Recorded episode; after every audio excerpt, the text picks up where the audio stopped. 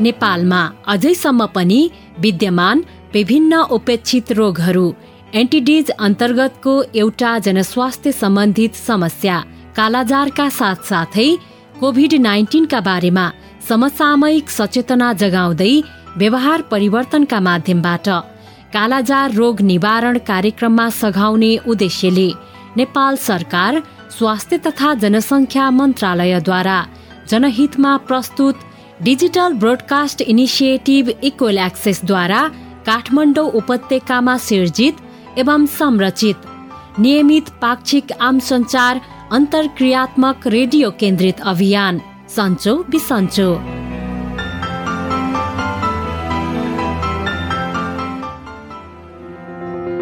नमस्कार नियमित पाक्षिक रेडियो लहर सन्चो बिसन्चोको यस नयाँ भेटघाट र भलाकुसारीमा तपाईँ प्रिय सहभागी श्रोताहरूलाई स्वागत गर्छौ। म उपेन्द्र। र म अचला। सन्चो बिसन्चो रेडियो लहरको यस पछिल्लो प्रस्तुतिमा सधैँ जस्तै उपेक्षित रोग कालाजार र वर्तमान समकालिक जनस्वास्थ्य सम्बन्धी अर्को सवाल एवं सरोकार कोभिड नाइन्टिनका बारेमा केन्द्रित रहेर देशभरिका सहभागी श्रोतालाई जानकारी गराउनका लागि प्रत्येक पल्ट जस्तै आज पनि हामी आएका छौँ। आज कार्यक्रम लहरको चालिसौँ खण्ड। सहभागी श्रोता हालै मात्र भित्रिएको। नयाँ विक्रम साल दुई हजार उनासीको ग्रीष्म ऋतुको यस याम सँगसँगै सम्पूर्ण सहभागी श्रोताहरूको स्वास्थ्य लाभको नियमित कामना गर्छौँ। सहभागी श्रोता गएको सवा दुई वर्षभन्दा बढीदेखि मानव जाति र सभ्यतामाथि त्रासदी फैलाएको कोभिड नाइन्टिनलाई प्रतिकार गर्ने क्रममा आधुनिक चिकित्सा विज्ञानले विभिन्न नामहरू मात्रा र कोल्ड चेन प्रणालीका सुईको माध्यमबाट दिइने भ्याक्सिनहरूको प्रारम्भिक परीक्षणको चरण पश्चात विश्वव्यापी रूपमा उपलब्ध र वितरण व्यवस्थापन कार्यान्वयन भएको पनि उल्लेख्य समय भइसकेको छ। सिङ्गल डोज डबल डोज अनि बुस्टर डोज र बाह्र वर्षभन्दा माथि उमेरका सबैका लागि उपलब्ध कोरोना भाइरस विरुद्धका खोपहरू सरकारले प्रभावकारी व्यवस्थापन गर्दै प्रवर्धनात्मक अभियान नियमित सञ्चालन गरिरहेको छ। अहिलेसम्म लक्षित नेपाली जनसङ्ख्याको करिब पचासी प्रतिशतले आवश्यक पूर्ण मात्रामा यो खोप प्राप्त गरिसकेका छन्। विभिन्न उमेर समूहका व्यक्तिहरू जस्तै बाह्रदेखि अठार वर्षसम्मका बालबालिकाहरू गर्भवती सुत्केरी र स्तनपान गराइरहेका महिलाहरू शारीरिक अपाङ्गता भएका एवं मानसिक स्वास्थ्यका समस्या भएकाहरू खोप नपाएकाहरूलाई खोप पुर्याउने दोस्रो मात्रा नपाएकाहरू वा नमिलेकाहरूलाई खोपको व्यवस्था र पहुँचमा पुर्याउने र बुस्टर डोजसम्मका महत्त्वपूर्ण खोप अभियानमा देशका सात सय त्रिपन्नवटै पालिकाहरू र विद्यालयहरू सम्बन्धित सरकारीहरूसँगको सहकार्यमा समाज समुदायको परिचालन गर्नका लागि नियमित रूपमा व्यस्त छन्। अझ अर्को उत्साहको कुरा पाँचदेखि एघार वर्षसम्मका उमेर समूहका बालबालिकाहरूलाई समेत कोभिड नाइन्टिन विरुद्धको खोपको विकल्प र उपयोगका कुराहरू समाचारमा आइरहेका छन्। गर्भावस्था होस् या स्तनपान गराइरहेका महिला ढुक्क भएर लगाऊ कोभिड उन्नाइस विरुद्धको खोप। कोभिड उन्नाइस विरुद्धको खोपले गर्भपात हुने कम तौलको बच्चा जन्मिने समय नपुगी जन्मिने भन्ने कुरा गलत हुन्। गर्भावस्थामा कोरोना भाइरस विरुद्धको खोप लगाएका महिलाहरूले समय नपुगी बच्चा जन्माउने र कम तौल भएको बच्चा जन्माउने जोखिमको खोपसँग कुनै सम्बन्ध छैन। सबै गर्भवती महिलाहरूलाई उक्त खोप गर्भवती भएको पहिलो तीन महिनापछि दिन सकिन्छ। त्यसैले ढिला नगरी आफूलाई पाएक पर्ने खोप केन्द्रमा समयमै पुगेर बिना कुनै सङ्कोच खोप लगाऊ। साथै स्तनपान गराइरहेका महिलाहरूले पनि कोभिड उन्नाइस विरुद्धको खोप लगाउन मिल्छ। यो खोपले आमा र बच्चा दुवैलाई सुरक्षा प्रदान गर्दछ। त्यसैले स्तनपान गराइरहेका महिलाहरूले ढुक्क भएर बिना कुनै सङ्कोच कोभिड उन्नाइस विरुद्धको खोप लगाऊ।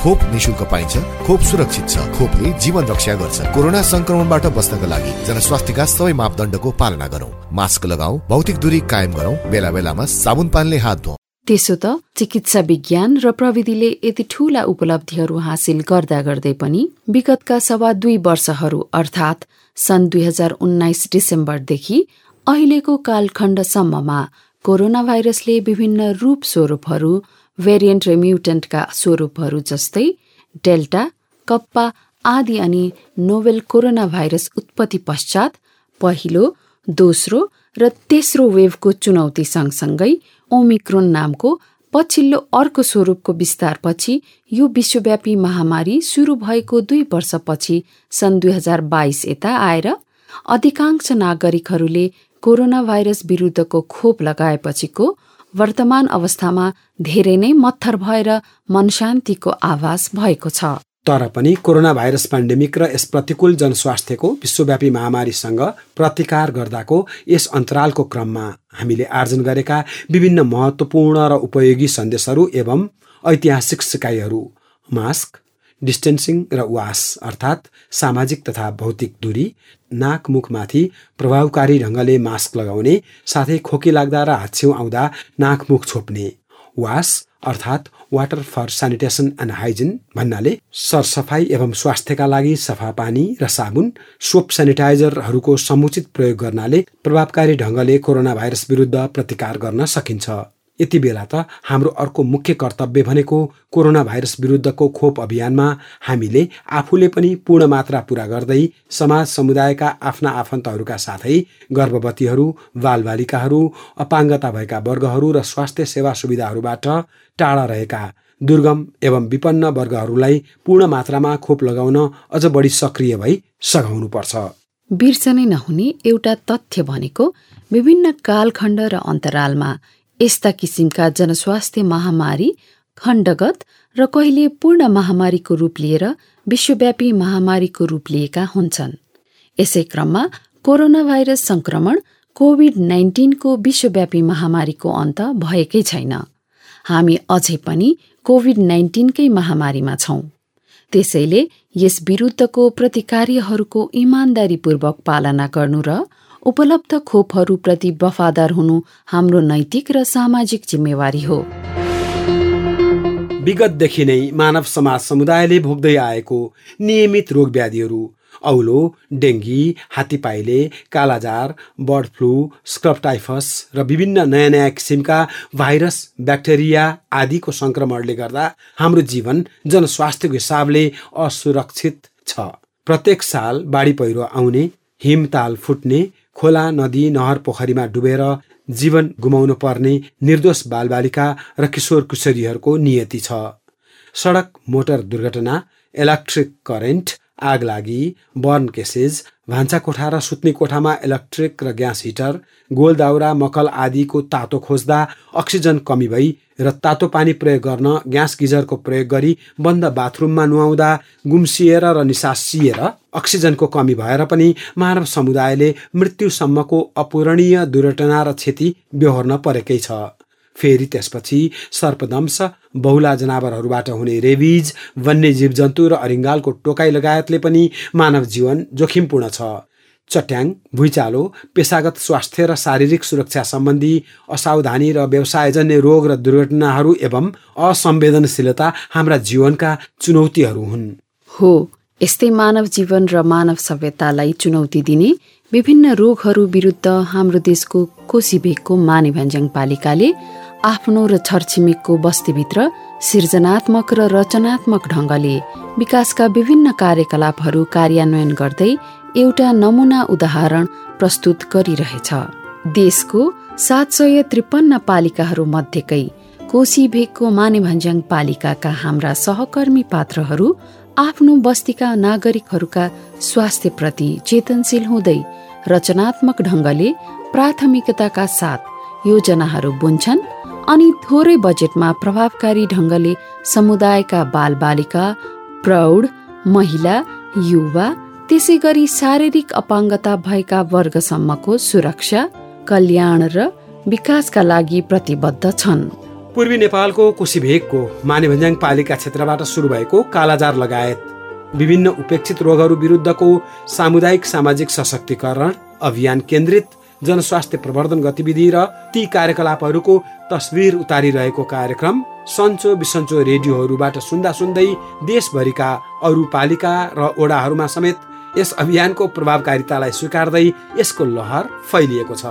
स्थानीय गाउँ तथा नगरपालिकाहरू आफू निकटको युवा क्लब र स्थानीय रेडियोहरूको सहकार्यमा सडक नाटिका सोसल मिडिया र जनहितकारी रेडियो सन्देशहरू एवं स्रोत व्यक्तिहरूको अन्तर्वार्ताहरू प्रस्तुत गरिरहेका छन्।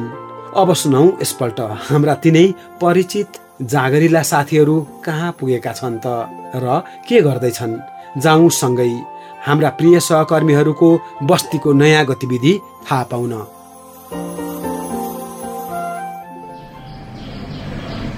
नमस्कार है नमस्कार नमस्कार। अनि सन्चै हुनुहुन्छ नि तपाईँहरू सबैजना? अँ सन्चै छौँ हामी सबैजना। तपाईँलाई एउटा जानकारी गराउँ भनेर आएको हामी त। अँ हो नि मोतिराज सर। चुनाव पनि सकियो र एकदमै सौहार्दपूर्ण तरिकाले सम्पन्न पनि भयो। हो नि तारा दिदी अझ चुनावको बेलामा सबैजनाले कोरोना भाइरस विरुद्ध तोकिएका सबै स्वास्थ्यका मापदण्डहरू पालना गरेर आइदिएर कति शान्तपूर्वक चुनावमा सहभागी हुनुभयो। हो नि सबैजनाले मास्क लगाएर आएका थिए अनि भौतिक दूरी पनि कायम गरेका थिए। त्यही त। किनकि अझै पनि कोरोना भाइरसको जोखिम कहाँ घटेको छ र? हामी त अब झन् सतर्क हुनुपर्छ। एकदमै सही कुरा गर्यौ सबिन तिमीले। सँगसँगै हाम्रो माने भन्ज्याङ पालिकाका सबैजनाले कोरोना विरुद्धको खोप पनि सबै मात्र पुग्ने गरी लगाइसकेका छन्। तर खोप सबैजनाले लगाइसके तापनि सतर्क चाहिँ हुनैपर्छ। हो नि। अझ हामीले त टाइफाइड विरुद्धको खोप कार्यक्रम पनि सफलतापूर्वक सफल गर्यौँ नि है। हो त सिमरनजी। अनि सबिनजी अघि तपाईँले केही कुराको बारेमा जानकारी नि गराउनु छ भन्दै हुनुहुन्थ्यो नि। के कुरा हो? अँ खासमा कुरा चाहिँ के हो भने नि अध्यक्षज्यू हामीलाई रामेछापको नागदह गाउँपालिकाका अध्यक्षज्यूले उहाँको ओडामा रहेको गाउँ धोबीमा आउनको लागि निमन्त्रणा दिनुभएको छ। त्यही भएर हामी आइतबारका दिन जाने योजनामा छौँ। हो यही कुरा जानकारी गराउँ भनेर नि अध्यक्षज्यू। कति राम्रो। अझ उहाँले त रामेछापबाट निसाजीलाई अनि गोलन्जर गाउँपालिकाको खनिया खर्काबाट टिकाजङजी र पालिका स्वास्थ्य संयोजक उत्तमजी पनि निमन्त्रणा दिएर बोलाउनु भएको छ। आइतबारकै दिन। ए कति राम्रो भएछ। नगदह गाउँपालिकाको अध्यक्षलाई मेरो पनि सम्झना छ भनेर सुनाइदिनु होला। हुन्छ मोतीराज सर। ल त तपाईँहरूको यात्राको लागि धेरै धेरै शुभकामना छ है। हस्, धन्यवाद सर।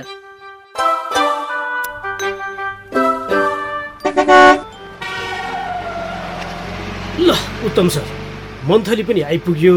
निशालजी पो कता कुरिराख्नु भएको छ हौ? टिकाजङजी ऊ त्यहाँ कुरिराख्नु भएको निसाजी होइन र? हो निशाजी नै हो। म बोलाइहाल्छु है त उहाँलाई। औ, निशाजी निशाजी यता यता यता यता ए टिकासङजी नमस्कार छ है नमस्कार निशाजी बस्नु स्लिपमा अनि स्वास्थ्य संयोजक उत्तम सरलाई पनि नमस्कार छ है मेरो। नमस्कार निसाजी सन्चै हुनुहुन्छ नि? हजुर सन्चै छु। तपाईँहरूलाई नि?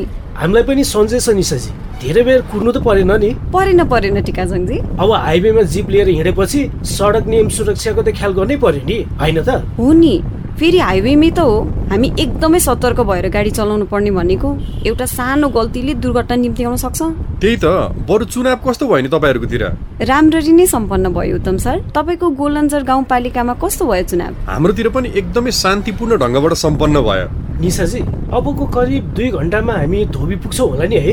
अँ पुग्छौ टिकाजङजी। अनि माने भन्ज्याङबाट सबिनजी ताराजी र सिमरनजी चाहिँ भर्खर घुर्मी हुँदै खुर्कोट आइपुग्नु भएको छ अरे। अघि तपाईँहरूले पिकअप गर्नु अगाडि मेरो फोनमा ताराजीसँग कुरा भएको थियो। ए ए भनेपछि हामी बिस्तारै जाँदै गर्दा हुने रहेछ।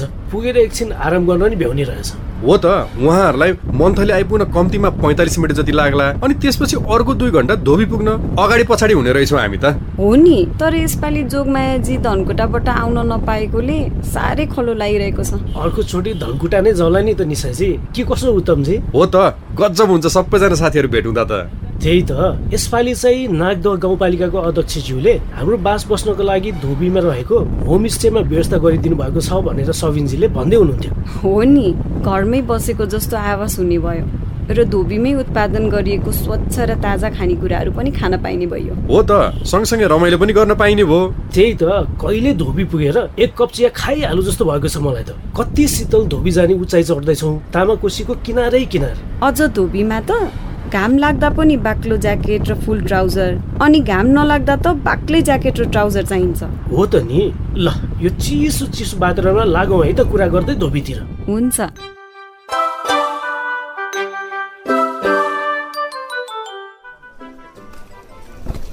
अनि तपाईँहरू सबैजनाको हिजोको होमस्टेको बसाइ कस्तो भयो नि? हाम्रो त एकदमै राम्रो भयो नि टिकाजङजी। हिजो खाना खाइ वरि छुटिएपछि ताराजी सिमरनजी र म त राति एक बजेसम्म कुराकानी गर्दै बसेको। ए हो र निसाजी बडो रमाइलो गर्नुभएछ त। रमाइलो गर्नु परेन त टिकाजङ सर। यत्तिका पछि भेटेका छौँ। होइन तारा दिदी? हो त नि। अझ खानेकुरा कति स्वादिलो कति ताजा भन्दै तारिफ पनि गरिरहेका थियौँ हामीले त होमस्टेको। अनि नागदह गाउँपालिकाको अध्यक्षलाई पनि यति मजाको आतिथ्य सत्कार गरिदिनु भएकोमा धेरै धेरै धन्यवाद। ओहो भनेपछि हिजो राति दह्रो कुरा भएछ त। होइन तारा? त्यस्तै त्यस्तै भन्नु पर्यो। ल धोबीको हाट पनि कुरा गर्दा गर्दै कति चाँडै आइपुगेछौँ। त्यही त है ताराजी हाट त ठुलै छ कि क्या हो? ओहो। धोबीको यो सोमबारे हाट त साह्रै ठुलो पो रहेछ त। है त्यही त। तारा यो धोबीको हाट त लगभग लगभग हाम्रो माने भन्ज्याङको शनिबारी हाट जत्रै जत्रै रहेछ है। त्यही त है सबिन दाई। फेरि कति सफा र व्यवस्थित गरेर हाट लगाएको। अब नागदह गाउँपालिकाका अध्यक्षज्यू पनि आफ्नो गाउँठाउँको विकासका लागि एकदमै लागि पर्नुहुन्छ कि सिमरन? देखेनौ सबैजनाले मास्क लगाएका छन् अनि भौतिक दूरी पनि कायम गरेर किनबेच गरिरहेका छन्। हो त नि है टिकाजङजी। कति बुझ कि यहाँका मान्छेहरू? कोरोना भाइरसको त्रास अझै सकिएको छैन भन्ने कुरा कति मजाले बुझेको। त्यही त के है निसाजी? मलाई त यो हाट देखेर साह्रै खुसी लाग्यो। फेरि आफू स्वास्थ्यको मान्छे भएर हो कि यसरी कोरोना विरुद्धको सबै स्वास्थ्यका मापदण्ड पालना गरेको देखेर साह्रै खुसी लाग्यो भने। अब खुसी नलाग्ने त कुरै भएन नि सर। मलाई पनि यसरी सबैजनाले स्वास्थ्यका सबै मापदण्ड पुरा गरेको देखेर साह्रै खुसी लाग्छ। म पनि तपाईँ जस्तै स्वास्थ्य क्षेत्रमा काम गर्ने भएको भएर होला तपाईँहरूको कुरा अघिदेखि नै सुनिरहेको थिएँ मैले। ए हो र? स्वास्थ्यको क्षेत्रमा भन्नुभयो पेसाले के गर्नुहुन्छ नि? विदेशी जस्तो देखिनुहुन्छ त। हो म विदेशी नै हो तर नेपालमा बसेको करिब चालिस वर्षभन्दा नि बढी भइसकेकाले देख्दा विदेशी देखिए तापनि नेपाली चाहिँ एकदमै प्रष्ट बोल्छु। तपाईँले आफ्नो परिचय दिनु भएन त? ए मेरो परिचय? म चाहिँ पेसाले स्वास्थ्य कर्मी र मेरो नाम चाहिँ डाक्टर रोबर्ट। ए डाक्टर रोबोट भनेको तपाईँ नै हो? हाम्रो माने भन्ज्याङ गाउँपालिकाको अध्यक्ष मोतीराज सरले तपाईँको बेला बेलामा कुरा गरिराख्नुहुन्छ। नमस्कार छ है हामी सबैजनाको तर्फबाट। नमस्कार डाक्टर सर। नमस्कार नमस्कार तपाईँहरू सबैजनालाई। अनि तपाईँहरूको कुरा सुनेर मलाई कस्तो मैले उन्नाइस सय असीताका मिसन अस्पतालमा काम गर्दाको कुराहरू पो झलझली याद आयो। के कुरा याद आयो? हामीलाई पनि भन्नु न। हुन्छ भइहाल्छ नि। सन् उन्नाइस सय असीताका मैले काम गर्दा मलेरिया कालाजार र कुष्ठरोगले गर्दा एकदमै भयावह स्थिति थियो। मान्छेहरू कोरोना भाइरसदेखि सुरु सुरुमा डराए झैँ एकदमै त्रसित थिए। अनि हामी मिसनमा खटिएका सबैजनालाई कसरी हुन्छ सबैजनामा कालाजार मलेरिया कुष्ठरोगको बारेमा जानकारी गराएर सचेत बनाउन पाए कस्तो हुन्थ्यो भन्ने जहिले पनि लाग्थ्यो। अनि के गर्नुभयो त डाक्टर साहब?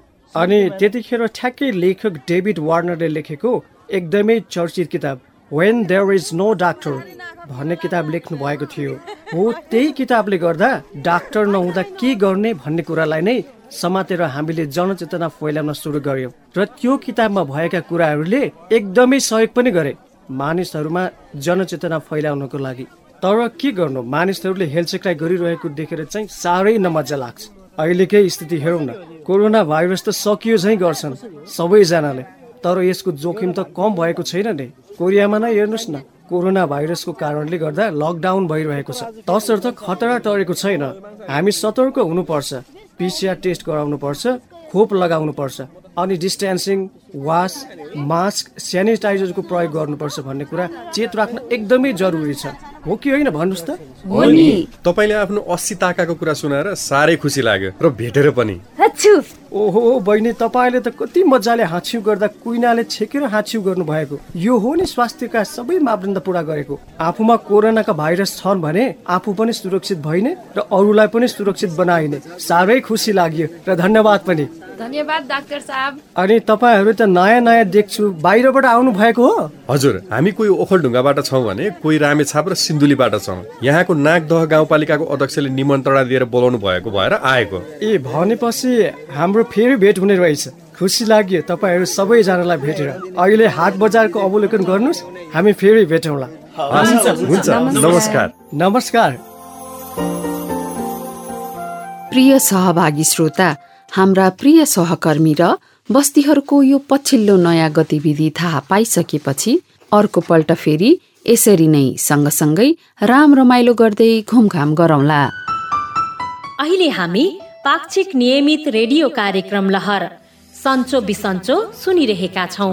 रेडियो कार्यक्रम लहर सन्चो बिसन्चो रेडियो नेपाल राष्ट्रव्यापी एफएम फ्रिक्वेन्सीहरू क्रमशः नाइन्टी एट हन्ड्रेड र हन्ड्रेड थ्री मेगा विभिन्न मिडियम वेब फ्रिक्वेन्सीहरू र W W W dot radio Nepal dot gov dot एनपीबाट online मार्फत अनि शनिबार अपरान्न सवा बाह्र बजेदेखि नियमित पाक्षिक अन्तरालमा सहभागी भई सुन्न सकिन्छ।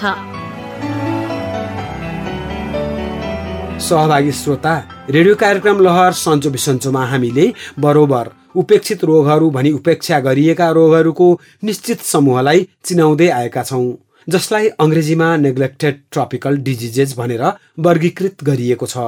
यसभित्र बहुला जनावरहरूबाट हुने गरेको रेबिज लगायत सर्पदम्स अनि अन्य किटाणुहरू जस्तै झिङ्गा लामखुट्टे भुसुनाहरू अनि अरू किरा तथा परजीवी जुकाहरू र जनावरहरूको माध्यमबाट हुने भेक्टर बर्न तथा जुनोसिस रोगहरू पर्दछन्। विश्वभरि यस्ता किसिमका जनस्वास्थ्यका चुनौतीहरू करिब करिब पच्चिस किसिमका रोगहरूको रूपमा विद्यमान छन्।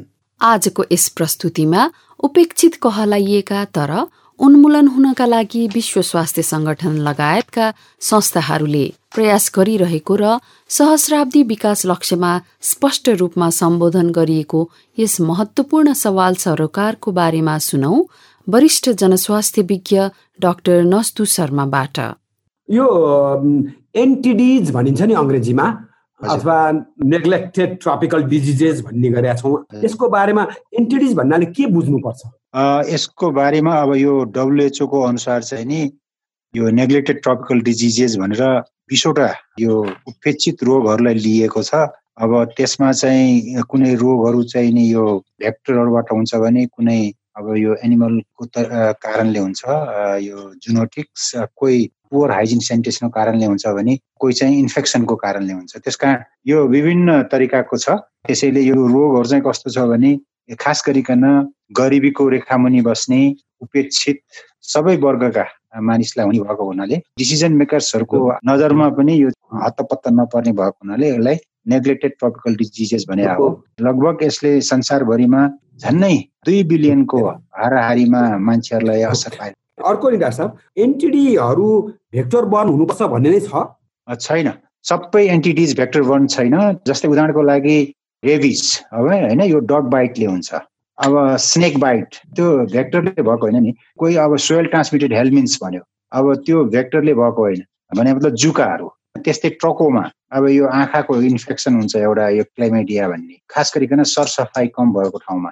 इन्भाइरोमेन्टदेखि लिएर हाइजिन सेनिटेसन। त्यसमा सबै चाहिँ भेक्टर बर्न हुनुपर्छ भन्ने छैन। एन्टिडिज भने चाहिँ नि यो एउटा ग्रुप अफ डिजिजहरू हो। त्यो चाहिँ कुनै चाहिँ नि भेक्टर बर्न छ यो लामखुट्टेको टोकाइबाट अथवा भुसुनाको टोकाइबाट हुनेछ भने कोही फेरि एनिमलको टोकाइबाट हुनेछ कोही जुकाहरू छन् होइन। अब यो सोइल ट्रान्समिटेड लिँदैन जस्तै खाली खुट्टामा हामीले चाहिँ चर्पीहरूमा गयौँ अथवा जमिनमा गयौँ भने त्यहाँबाट पनि सर्न सक्ने रोगहरू पर्छ। त्यस्तै गरी अब यो रेबिज कुकुरको टोकाइबाट हुन्छ। अब लेप्रोसी लेप्रोसी अब यो एक खालको इन्फेक्सन हो। यो लङ टर्मसम्म कन्टाजियस इन्फेक्सन हो। त्यो पनि एन्टिडिजमै पर्छ। ग्लोबल सिनेरियो हेऱ्यो भने नेपाल एन्टिडिजमा कस्तो अवस्थामा छ? अथवा यस्तो भेक्चरको अवस्थामा जस्तो कालाजार भनौँ अथवा फाइलेरिया भनौँ यसमा नेपालको अवस्था नेपालको पोजिसन कस्तो छ? अब यस्तो छ। नेपालमा अहिले मोटामोटी बिसवटा मध्ये दसवटा एन्टिडिजहरू प्रेभलेन्ट छ भन्छौँ। अहिले नेपालको सिनेरियो हेर्दाखेरि जस्तै यो भिस्टल लेसमेनिसिसलाई यहाँ कालाजर भनेर भनिन्छ। यो पहिला बाह्रवटा जिल्लामा इन्डेमिक थियो पछि छवटा जिल्ला थपियो अठारवटा भयो अहिले फेरि पाँचवटा थपेर तेइसवटा जिल्लामा इन्डेमिक भएको छ। अब हुँदा हुँदा अहिले यो छयालिस भन्दा बढी जिल्लाबाट चाहिँ रोगहरू रिपोर्टिङ भइरहेको छ। त्यसैले अब एक किसिमले बाह्रवटा जिल्ला हुँदाखेरि अब एलिमिनेसनको स्टेजमा पुग्यो भनेको समस्या अहिले झन् बढ्दो अवस्थामा छ।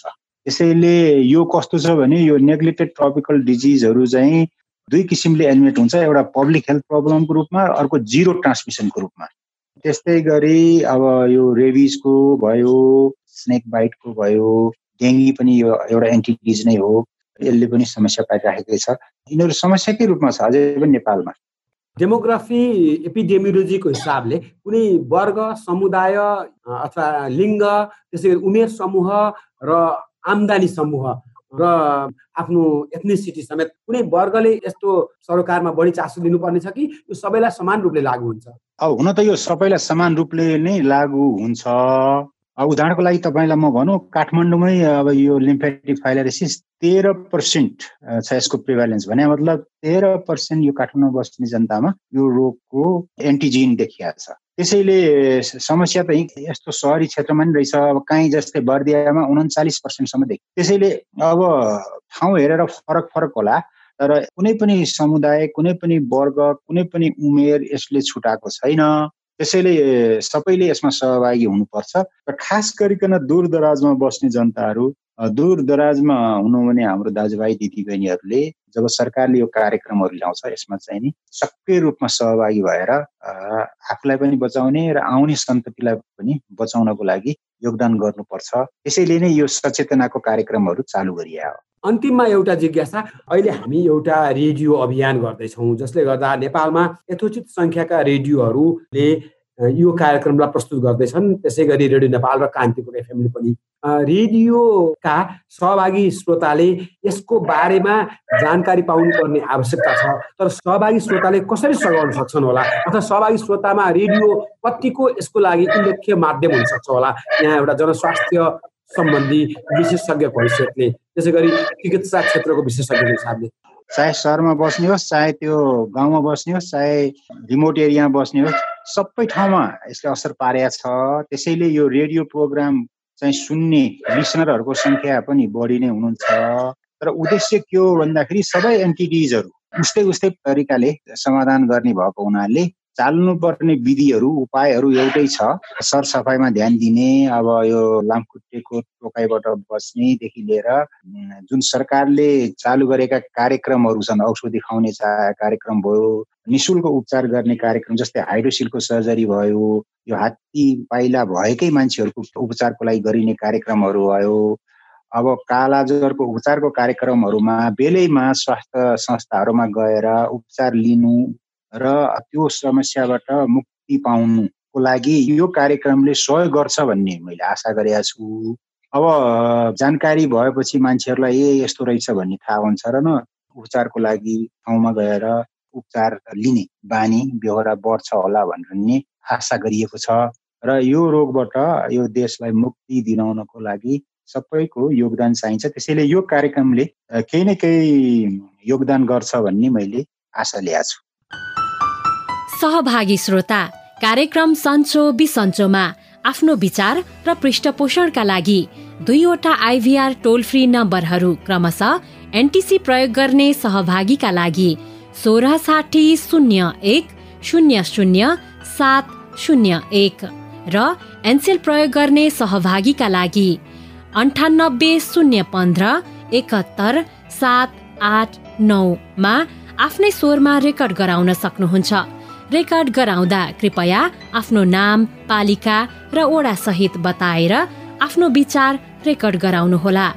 सम्झनाका लागि दुईवटा आइभीआर टोल फ्री नम्बरहरू फेरि एकपटक क्रमशः एनटिसी प्रयोग गर्ने सहभागीका लागि सोह्र साठी शून्य एक शून्य शून्य सात शून्य एक र एनसेल प्रयोग गर्ने सहभागीका लागि अन्ठानब्बे शून्य पन्ध्र एकहत्तर सात आठ नौ।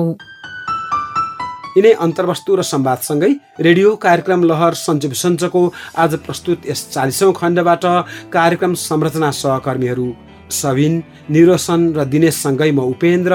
अनि म अचला विदा माग्छौ। अर्को पल्ट यसै समयमा फेरि पनि यसै गरी भेटघाट गर्न आउने नै छौ। नमस्ते, नमस्ते।